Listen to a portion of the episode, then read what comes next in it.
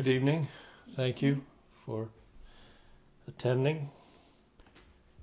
We will continue to read from Sri Jiva Goswami's Krishna Sandarbha.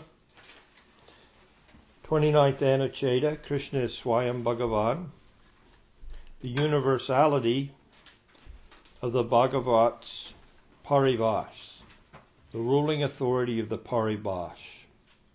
Jiva Goswami writes, In this way, it has been concluded that Sri Krishna is Bhagavan, whereas the Purusha, being eminent in all beings, is the Paramatma. A doubt is now raised in this regard. This single statement establishing Krishna as the Amsi is in contradiction with many other statements confirming him as Amsa. Should it not then be interpreted as Gunanuvad or eulogy. This is answered as follows by first redefining the question. Are these statements that Krishna is an Amsa taken from Srimad Bhagavatam or from some other scripture? If the former, then this third chapter of the first canto, called Janma Guhyadhyaya, the mystery of Bhagavan's appearance, is itself the sutra for all the statements describing the avatars, because it informs us of them, and because all subsequent elaborated descriptions of the avatars made later on in the Bhagavat are amplifications of this first account alone. So, beginning here, Jiva Goswami is presenting a Purvapaksa to the concept that he's presented up to this point. Up to this point, he's presented that Krishnastu Bhagavan Swayam, that Krishna is Swayam Bhagavan. Now he's saying, well, wait a minute. Should he really be considered Swayam Bhagavan in light of all the other statements in the book itself and in other scriptures, Puranas, that say that Krishna is simply an Amsa and not the Amsi or the source of all the avatars. So Jiva says, wait. Let's look at the let's restructure the question and put it in a proper perspective. It's his first statement in regards to this Purvapaksa. This is answered as follows by first redefining the question. So the question is should it not then be interpreted as a guna nuvad? It's a it's a it's a eulogy. It's just a nice way of speaking. When we're all dead and gone, they always come and say a eulogy for us. And it may over amplify what we really were in life. So perhaps this statement regarding Krishna is kind of an over amplification of who Krishna is, just because he was a sweet young incarnation who played and had Leela in the forest with his boyfriends and his girlfriends. He was very cute and sweet, and uh, people just liked him. So maybe he was liked more than the other avatars just because of the nature of his Leela. So it was just a, you know, a eulogy. We just like him. I mean, the other avatars, what, a turtle, a boar, Rama, you know, the, the perfect, you know, morally stout king, Rishabdev, uh, Narada, the Kumars. I mean, these are all nice, but Krishna's Krishna's small and cute and does a lot of stuff and kills demons and goes off to a battlefield and fights and speaks the Bhagavad Gita. So maybe it's just a eulogy. Jiva says is wait a minute. If you're going to talk like that, let's look at this question. Let's restructure the question.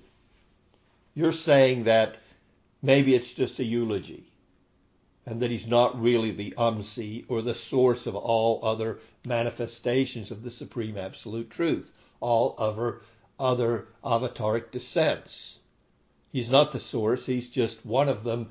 You're calling him the source just because you like him the most. Jiva says, let's look at, let's redefine the question. Are these statements that Krishna is an Amsa taken from Srimad Bhagavatam or for, from some other scripture? Where are these coming from?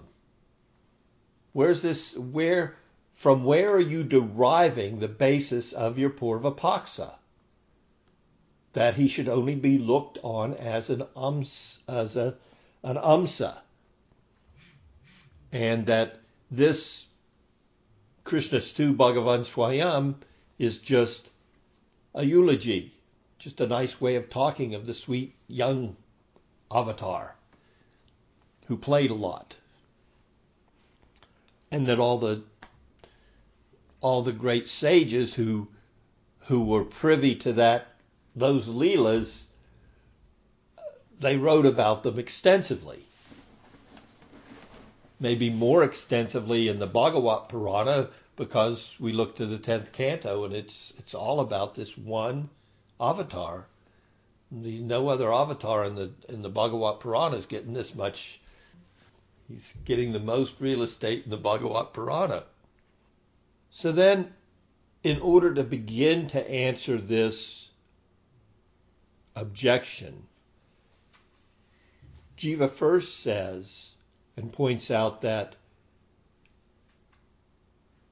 at the beginning of a book, you establish what's going to be presented in the book.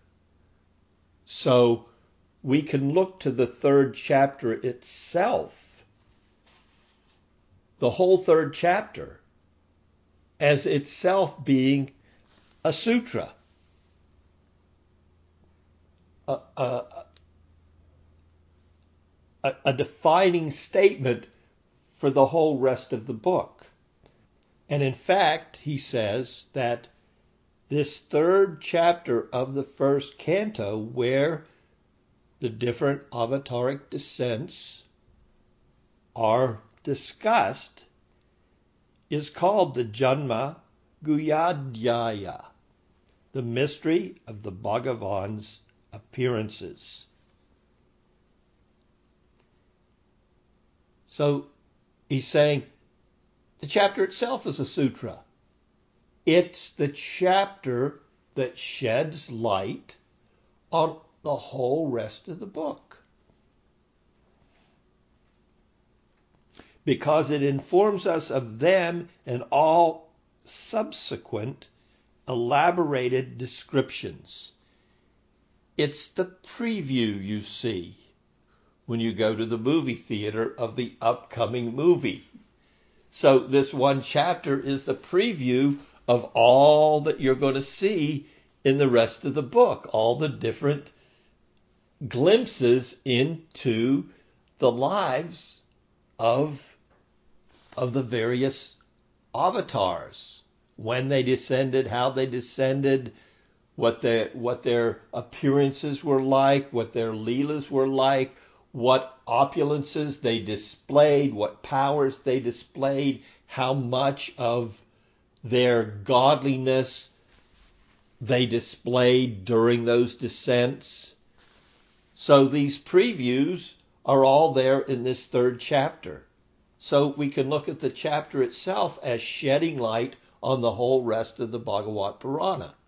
So we can look at the whole chapter as a sutra. He goes on to say, furthermore, not done yet, it is observed even in other scriptures that a formal declaratory statement, pratijna vakya, a declaratory statement, is sufficient to overrule the many other disparate statements found therein. This is evident in the case of Shruti statements advocating the akasa, space as the cosmic quantum field, is without origination, anutpatti, and other Shruti statements affirming the same of pran, the vibrating and vi- uh, vitalizing principle underlying the cosmos. And others still, Nyaya, asserting various propositions that are apparently in conflict with the Shruti's own conclusions, all of which are overridden by governing statements such as, by knowing the Atma, all this becomes known. And all this is the Atma. Therefore, even great scholars like Sridhar Swami have cited this very Paribhas statement again and again to dismiss other statements that oppose the conclusion. What's Jiva saying here? What he's saying is in you will find statements in the Shruti, in the scriptures, that say that prana is eternal. It's all encompassing. It's never it never comes to an end. Prana meaning air Prana meaning the the Life, the life force. Here that's why it was it's very interesting the way these uh, the vibrating and vitalizing principle underlying the cosmos. In other words, it's it's that energy that the Lord glanced upon, impregnating the living entities. It's before any manifestation. There's the prana, and also akasa, which is space. The space wherein the whole cosmos begins to manifest. So this is evident from Shruti statements that advocate that both of those are without origination. We cannot find a source for that energy that eventually becomes the cosmic manifestation. We cannot find a source for, and there's a, not an ending for, space itself. Now, these are statements in the Shruti.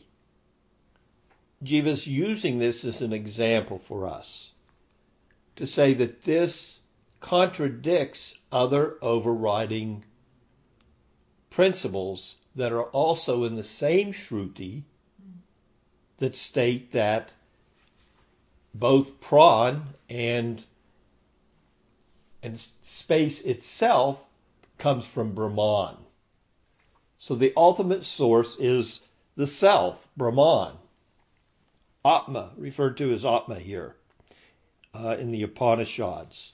By knowing the Atma, everything is known. All, all this is Atma. So he's saying there are statements in Shruti that uh, that are contradicted by other statements, and they're they're presented as a truthful representation. That what there's no origin origin for that pranic energy that from which the cosmic manifestation comes. There is no origination for space wherein the cosmos is manifested. You can't accept those statements, Jiva's saying. We don't accept those statements because there's other overriding statements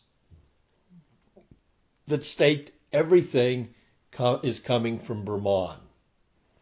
Or as you would say, because we re- recognize the supreme absolute truth in different features, the scriptures may say Brahman, but we say Brahmeti, Paramatmeti, Bhagavaniti Shabdyate. So we can accept Krishna's statement if we go and accept Krishnastu Bhagavan Swayam, that if we accept that, then they're all the same non-dual absolute as established in the Vedanta verse, Vedanti verse. They're all the same substance, non-dual substance. Some look at it as Brahman, some look at it as Paramatma, some look at it as Bhagavan. So that's his first objection.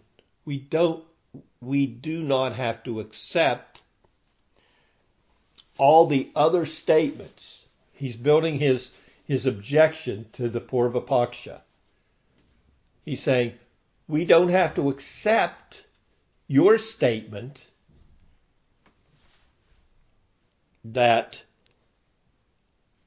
this is just a eulogy just because there's other statements that would appear to refute Krishnastu Bhagavan Swayam in the scriptures where Krishna is referred to as an avatar, as a amsa, repeatedly in the very book that we're about to read. Repeatedly, Krishna is referred to as an avatar, as an amsa, as a part of the Supreme. So what? Jiva's saying. You also find statements in the scripture that there's no, you can't find the origin for space, and you can't find the origin for the substance from which the material cosmos, cosmos comes. You can find those statements. But they don't override the fact that there's statements in the scriptures that override everything that say ultimately Brahman is the source of everything or Krishna, depending on the nomenclature you use for the supreme absolute truth. So in this case, let's just say the supreme absolute truth is the source of everything, no matter what your conception of it is. So Jiva begins there. That's his first. So much for those declaratory statements, pratijna vakya, that do exist in the Shruti regarding space, time. There's governing statements that are more significant. He continues, in this manner, it has been established in the view of Srimad Bhagavat itself that this paribas is supremely powerful.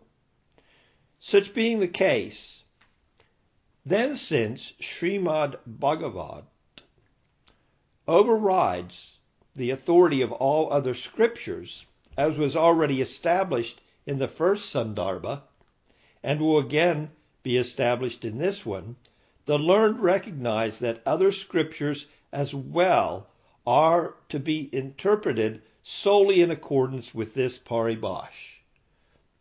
I've already proven to you in the Tattva Sandarbha, established beyond any doubt that the Bhagavat Purana is the topmost scripture.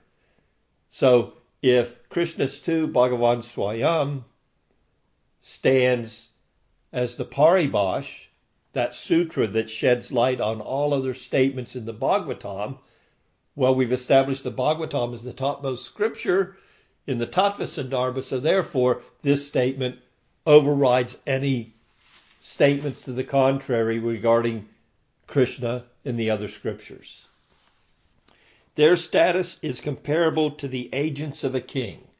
This there in this context meaning the other scriptures that aren't Srimad Bhagavatam, who rule in strict accordance with the laws set by the king.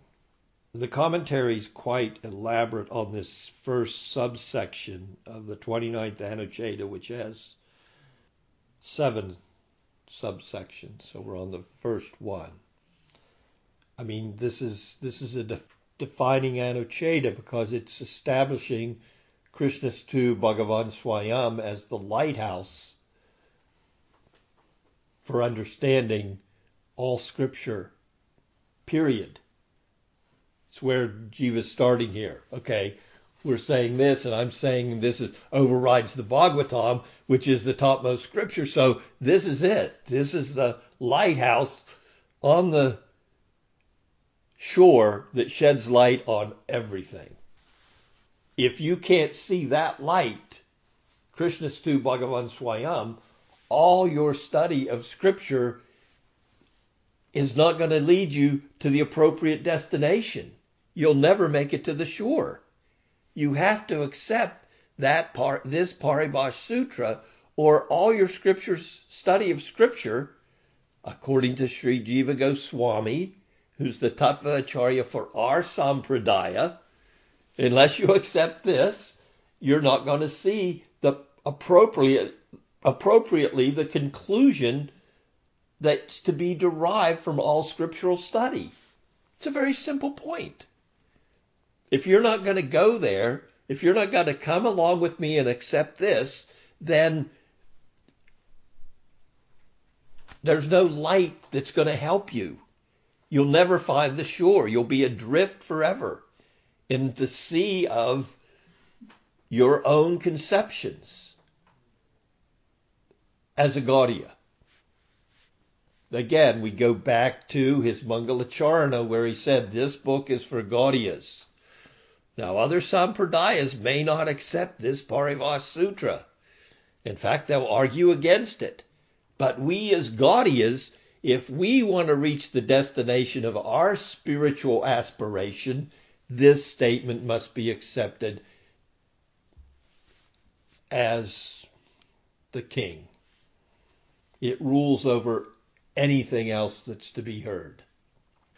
I'm just going to go through the commentary so it because it is so well presented here and discuss a, discuss it as we go through it.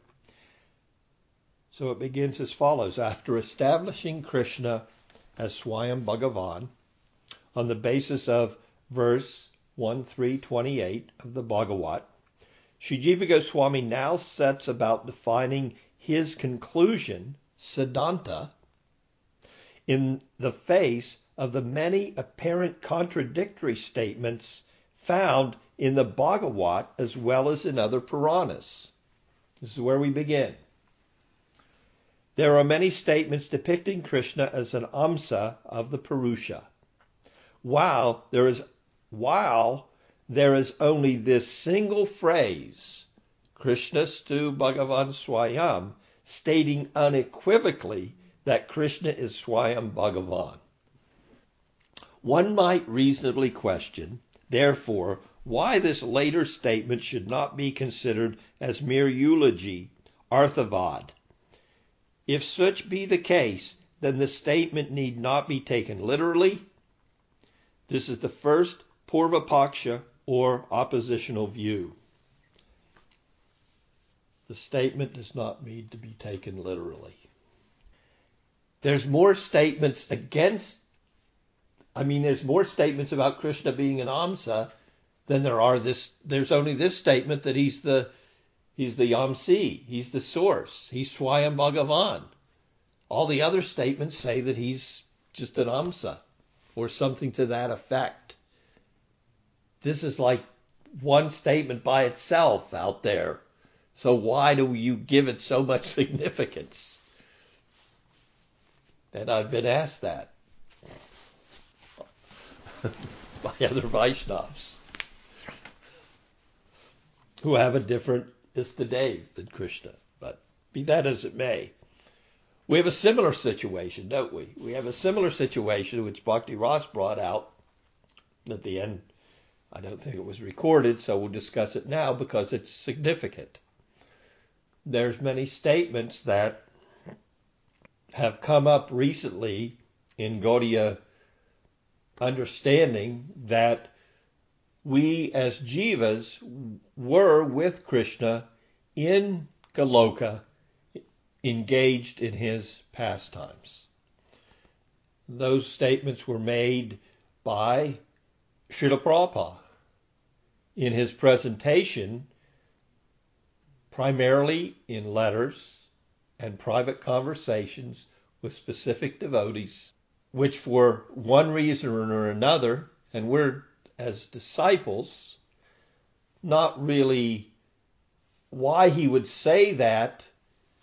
It's his prerogative as a guru to guide his disciples and give them information that will nourish and enthuse their spiritual practice according to their level of qualification. So the reason he did that, it's not me, not my position to question as a disciple why he did it, but he did do it. So he made many, many statements to his disciples in letters, in conversations, that you were with Krishna in Goloka, yes. Interesting enough, if you think about it, here again, not trying to second guess why Prabhupada did it, but still, you could say from the Western traditions of of uh, Christianity, we have this concept, and he was speaking to people that came from that culture primarily in the Western world, because in the Western world that's primarily uh, the primary uh, religious inclination in society. This uh, idea of you fell from the Garden of Eden. And also, perhaps there's some difficulty for the Western mind to understand the the finer points of the Lord's non-involvement in material nature because the culture of religion itself in the Western world is primarily involved with a give and take with God. Basically, more taking than giving, but at least God's willing to give on our behalf. So he comes and he takes all of our bad, sinful life away from us and he gives us eternal life. It's a nice, it's a nice concept. It's certainly a concept that stands in opposition to the concept of the Lord really is hands off when it comes to the material nature we make our bed and we sleep in it. It's not that God made our bed, we get to sleep in it, and then after we're done, He makes it up. So it's a different approach in the Western world.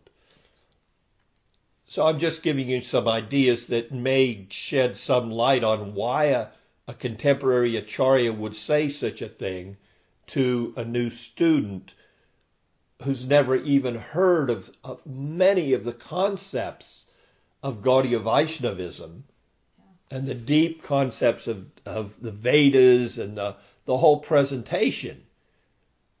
Let's get them in. Let's let's get them in the purifying process, Ceto Darpana Marjanam, chanting the holy name as the consciousness becomes clear, the intelligence becomes fine. As the intelligence becomes fine, discrimination becomes fine, and we can start to perceive. But I'm not, again, I'm just giving you some ideas of why an acharya would do that. So, but we do find, we do find that Prabhupada did make these statements. But interestingly enough, and what's a great parallel that we can see is in the place in the Srimad Bhagavatam, the Bhagavat Purana, where the question is specifically asked. Well, it's not even asked, it's like hearing. Someone heard that Jaya and Vijaya fell, and the audience is aghast. That's not possible. How could anyone fall from Vaikuntha? So, in that very dialogue where the question is specifically put forward, how is this even possible? And it is explained in the context of the narration of the fall and giant of Jaya and Vijaya that our Srila Prabhupada in his commentary makes what I would call a statement which is a Paribhas Sutra. At the end of one of his commentaries on this, in this very place where the very subject is discussed, he says at the end of his commentary, it is a fact no one falls from Vaikuntha. It is a fact. Krishna's two, two, fact. same, equal. Bhagavan Swayam. So if we can see the parallels, he's saying this in the context of the Bhagavatam where the subject is actually discussed.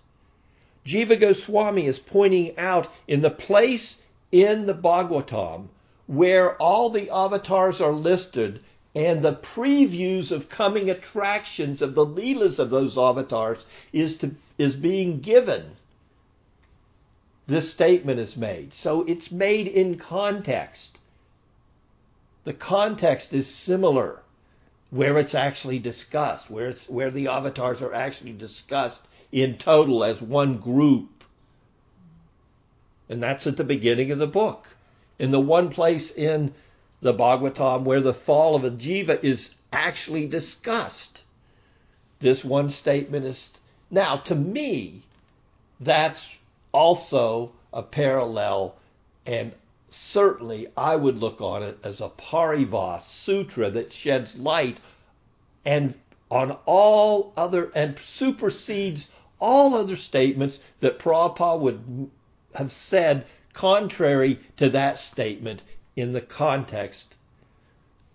One might reasonably question, I'm continuing here from the commentary, therefore, why this later statement should not be considered as a mere eulogy, arthavad.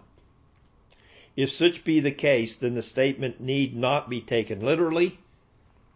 So, which is to be taken literally?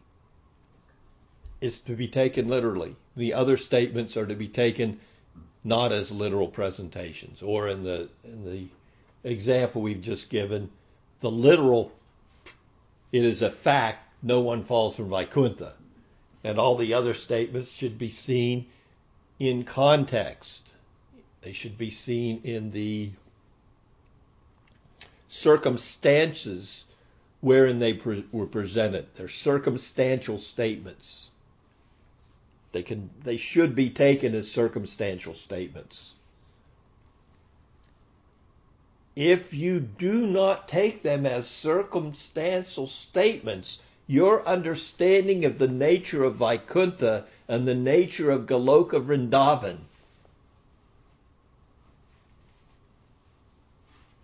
you'll never you'll never be able to find solid ground in your understanding of having a relationship with Krishna. There be no lighthouse for you to find a common ground. You will simply be, well, there's just no lighthouse. You were with Krishna and you left. Well, that means the spiritual realm has to have lust, greed, envy, Doesn't make sense. Uh, love there is not unconditional. It's not ahaituky apratihata. It, it, all all the other statements just fall fall to fall apart if you could fall from Vaikuntha. You have no light whereby you could understand the nature of Krishna, his name, form, quality, or pastimes. All those things, they just they just crumble if you don't have the proper understanding. In, the sim, in a similar way, all of our understanding of Gaudiya Vaishnavism and the aspiration to enter into Raganuga Bhakti without the acceptance of this statement, Krishnastu Bhagavan Swayam, will not bear fruit. There's no Raganuga Bhakti to be pursued in relationship to the other manifestations of the Supreme Absolute Truth.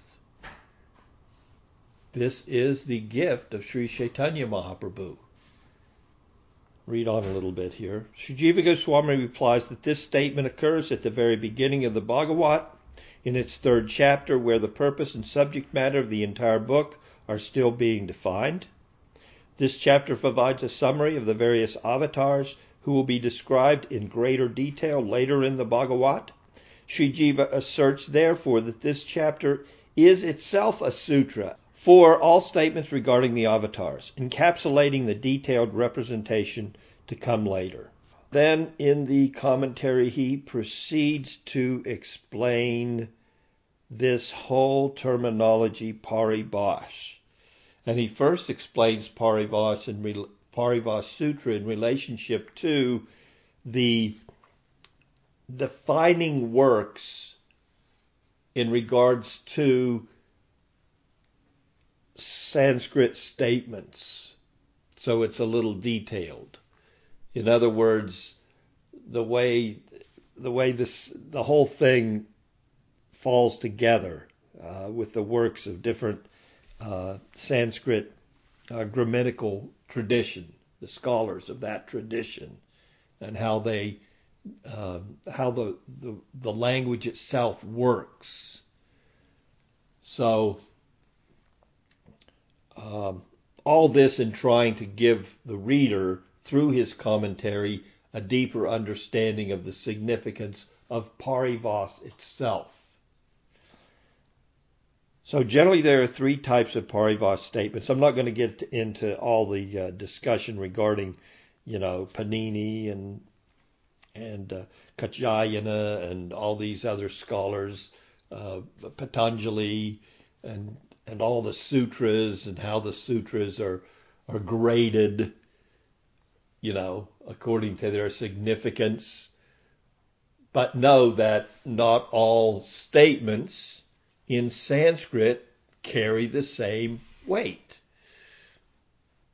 But there's one statement, they all carry weight. None of it's not that they don't carry weight, but they don't carry the same amount of weight. The paribhas stands at the head of the line. And then linga. And then we're going to get into directly in the in the uh,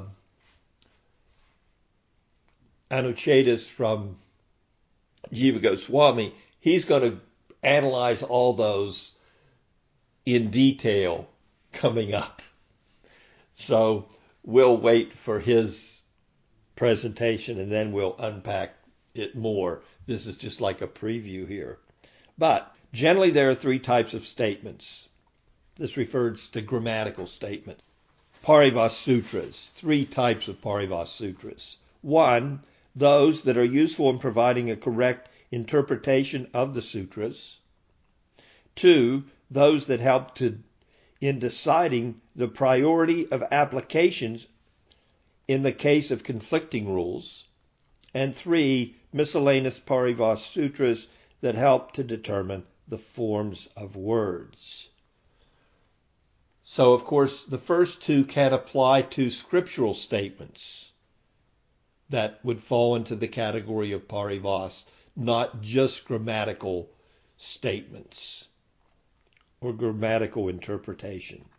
Out of these, the third category of paribhas is specifically to gr- grammar alone, while the first two can be used to understand and interpret scripture.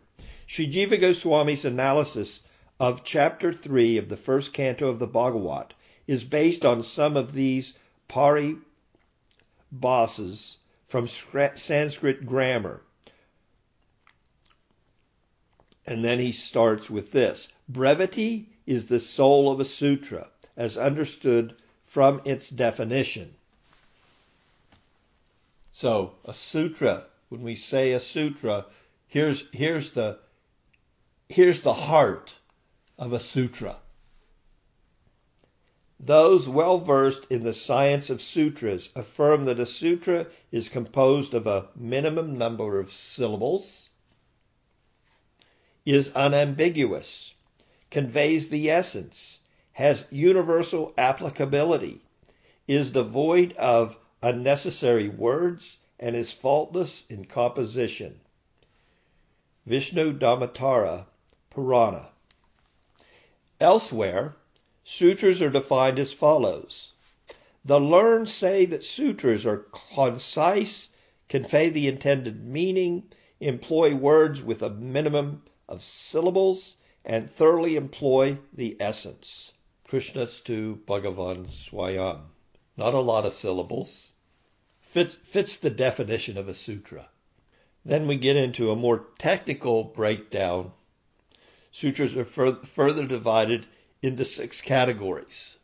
And the commentary points out uh, that in uh, the case of the verse 1328, Sutra being accepted as a Paribhas Sutra, in this case, there was no rule prior to this verse by which one could distinguish the Amsa avatars from Swayam Bhagavan. So, in the literal presentation of the Srimad Bhagavatam, prior to this third chapter, there's nothing where we as the reader could come, could form a conclusion regarding what's an Amsa and what's an Amsi up to this point.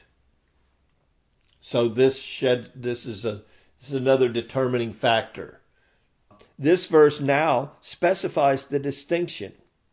In the given list of avatars, all others are Amsa manifestations of the Purusha, but Krishna alone is Swayam Bhagavan. A rule such as this needs to be stated only once and is not in need of further repetition, as we see in the book. Just once, that's enough. We don't need to repeat it. Shouldn't have to repeat it. It should be it should have had such an effect on you that as you continue in your study of the book, you see every other statement in its light. Paribhas Sutra. That's how how much effect this statement should have on the reader of the Bhagavatam. Krishnastu Bhagavan Swayam. Here I'm telling you all the different avataric descents and giving you a preview of all these different manifestations of the supreme absolute truth that you're going to be presented just a partial partial list but still all the all the all the manifestations of the supreme absolute truth that are to follow. But of all of them krishnastu bhagavan swayam. So that statement when you hear that should have had such an effect on you that it's the light whereby you're not going to be it's not going to be doesn't need to be repeated again and again because it was that profound. Here's a whole list of avatars, and then all of a sudden, but there's one God, Swayam Bhagavan. He is the source of all the other incarnations. So we'll stop there for this evening. Thank you very much.